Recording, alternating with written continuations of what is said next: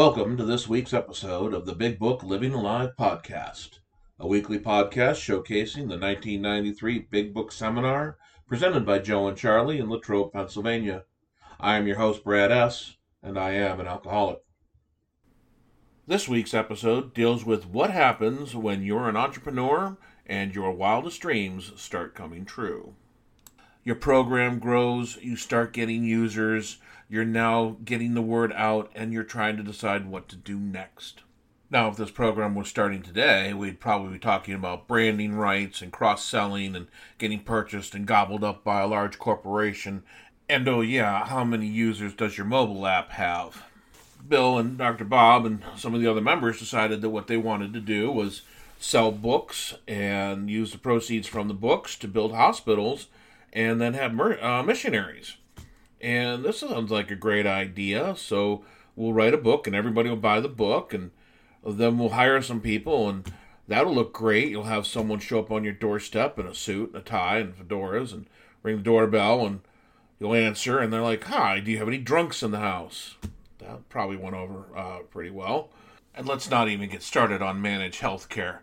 Could you imagine trying to start a new hospital these days? Joe and Charlie have some definite opinions about the difference between the fellowship of the program and the book used for the program, and I completely agree with their point of view. So let's listen to this week's episode. What we decided to do was to build a chain of hospitals stretching all the way across the United States where any alcoholic, any time when necessary, could go in for detox. Common thing today, but it most certainly was not back then. I assumed Dr. Bob was going to be the head doctor at the hospitals, probably. Second thing they decided to do was to hire and train a group of paid missionaries and send them out all the way across the United States to carry this great message to any alcoholic wherever he might be, and I expect Bill was going to be the head missionary. Third thing they decided to do was to take this information and put it down in a written form. They had already noticed that the information they had being carried word of mouth, one to one, was becoming garbled. You know how people are, and especially we alcoholics.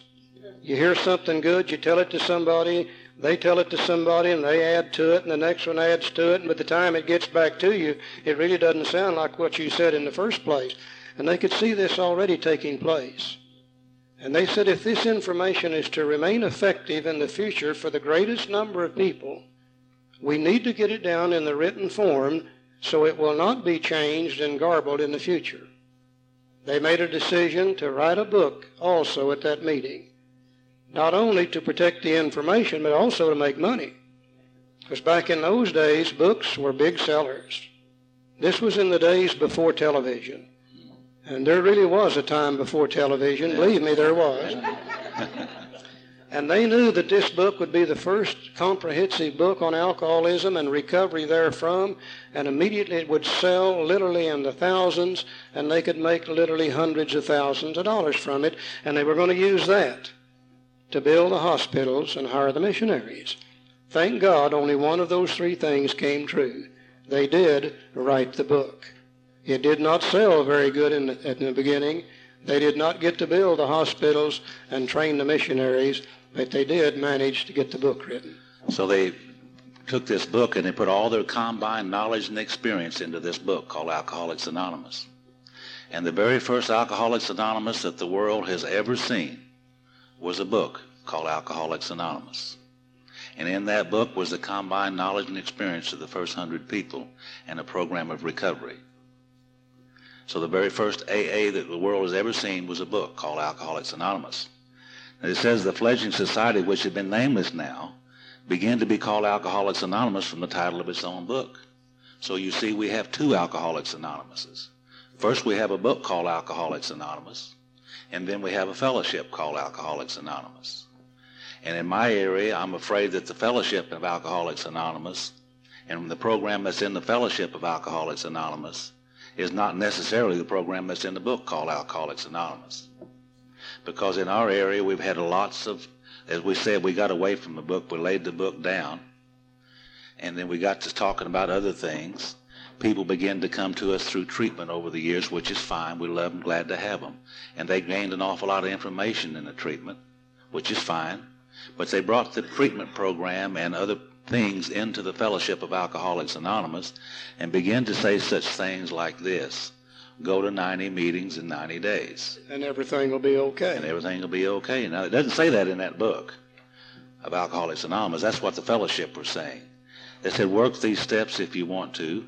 Take some, leave some, the cafeteria style. You don't have to do these steps. This Things book that says half measures availed us nothing. Right. So the fellowship got away from the program in the book called Alcoholics Anonymous.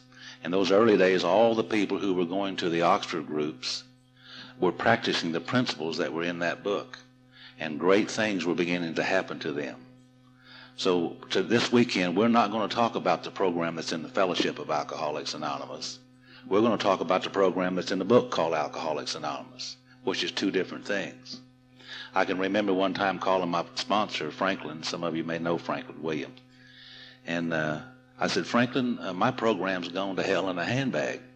He said, what's the matter? I said, well, I'm mad at my wife and I'm mad at the people I work with and I'm real mad at some of those people in the group. He said, I'm just mad my program's gone to hell. And he said, well, Joe, your program's doing exactly what it was intended to. He said, why don't you try working the program? Believe me, there's a lot of difference between my program and the program. Okay? So we're going to be trying to talk about the program that's in the book, Alcoholics Anonymous, not the program that you hear in the Fellowship of Alcoholics Anonymous. I'd like for you to notice, too, on this first Alcoholics Anonymous that the world ever saw, this dust jacket or book cover on it is a very, very bright cover. They called it the circus jacket. Very bright yellow and bright red, and I could almost see some drunk in New York City walking down the street with this under his arm trying to remain anonymous, you know. when the fellowship program and the book program were the same, Alcoholics Anonymous was very, very successful. Almost 75% of the people that came to AA and really worked this program stayed sober. But then slowly, as the book began to go out across the country, the first person in Pennsylvania got a copy of the book, read it, studied it, recovered, and started an AA group. First person in California did the same thing. The first one in Arkansas did the same thing. First one in Texas did the same thing. The tremendous growth in the fellowship really came from the book. But then over a period of years, and it's really been accelerated in the last 10 or 15 years, other things begin to infiltrate AA. And people begin to say things about staying sober that were not in the book at all. And today you go to some of these meetings and you hear everything in the world except alcoholism and recovery therefrom. You hear about the dysfunctional family. You hear about uh, meaningful relationships. Uh, you hear about significant others. Uh, you hear about shame-based child. I'm an alcoholic father. And you hear about everything except alcoholism. And re- I call those group depression meetings. You go in there feeling pretty good about halfway through the meeting.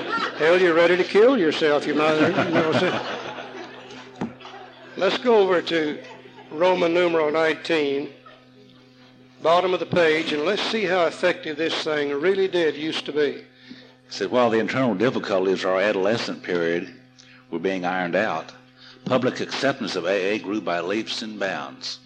For this there were two principal reasons the large number of recoveries and reunited homes. This program worked. These made their impressions everywhere. Of alcoholics who came to AA and really tried, 50% got sober at once and remained that way. 25% sobered up after some relapses, and among the remainder, those who stayed on with AA showed improvement. Other thousands came to a few AA meetings and first decided they didn't want the program. But great numbers of these, about two out of three, began to return as time passed. In other words, about 75% of those people who came to Alcoholics Anonymous and tried to apply the principles of Alcoholics Anonymous, of the book Alcoholics Anonymous, stayed sober. 75%. Today, can we boast of 7.5%? 5%? I don't know that we can. So what I'm trying to do tonight is to charge you with the idea to take this book, the information, not what we're saying, but the information in this book back to your home group and share the program of recovery with the people in your home group. Because if there's 200 people here and we take it back and share it with one or two in our home group, then we the message has gotten out to 600 people. We could get this back to 50 to 75 percent if each and every one of us tried to do that. And obviously, to me, you're interested in recovery, you wouldn't be here. 75% recovery, 50% recovery, 20% recovery. I'm not sure what the true numbers are, and I'm not a professional. It's not my job. But I certainly know it's not 75. I can tell you that from personal experience and what I've seen. And that's unfortunate because this program works if you work it. And the fact that the first 100, 200, 1,000 found it, worked it, and got it, and recovered says something about the big book. It works. Joe and Charlie are very clear that they feel that we got away from this.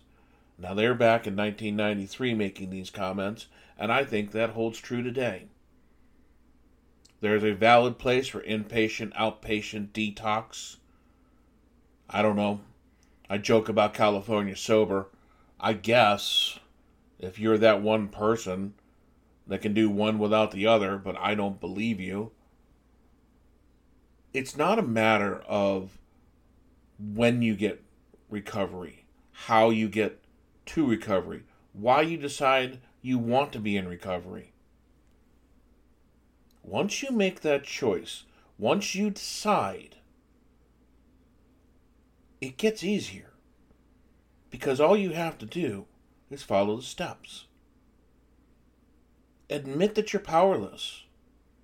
Understand that there is a greater power out there than you and ask for help.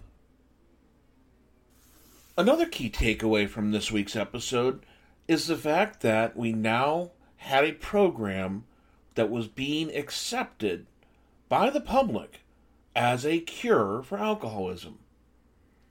It was written up in papers, it was referenced uh, in the medical journals, and all of a sudden, where there had been no cure, when the only answer was to throw that drunk into the sanitarium and let the poor man or woman wither away and die, now we had an answer. I mentioned in the first part of this podcast about what would happen if this program was started today and how it might have been affected by today's atmosphere of sell everything, make sure it's branded. Does our corporate logo need to be on an arena? In the preface to the big book, there's a great story about how Bill went to a dinner party with John D. Rockefeller. And Bill actually tried to sell the program to John to have him invest in it and become a partner. John Rockefeller declined. He said, I'm not going to do it. I'm not going to give you money. And it was probably the wisest decision and choice that was ever made for our program because it required Bill to go back home and figure out how he was going to afford to grow this program on its own. And this was the nexus for the seventh tradition. Every AA group ought to be fully self supporting, declining outside contributions. Look at what was accomplished in this episode. You had a new program, it became very popular, it grew, people wanted to use it. They wrote a book. Some of the ideas didn't work, but that's okay. They tried to sell it, and that didn't work, but that's okay because now we have a program that you cannot buy, borrow, or brand. Thank you very much for listening. Hope you will join us next week. Again, this is Brad S., your host, and this is the Big Book Living Alive podcast.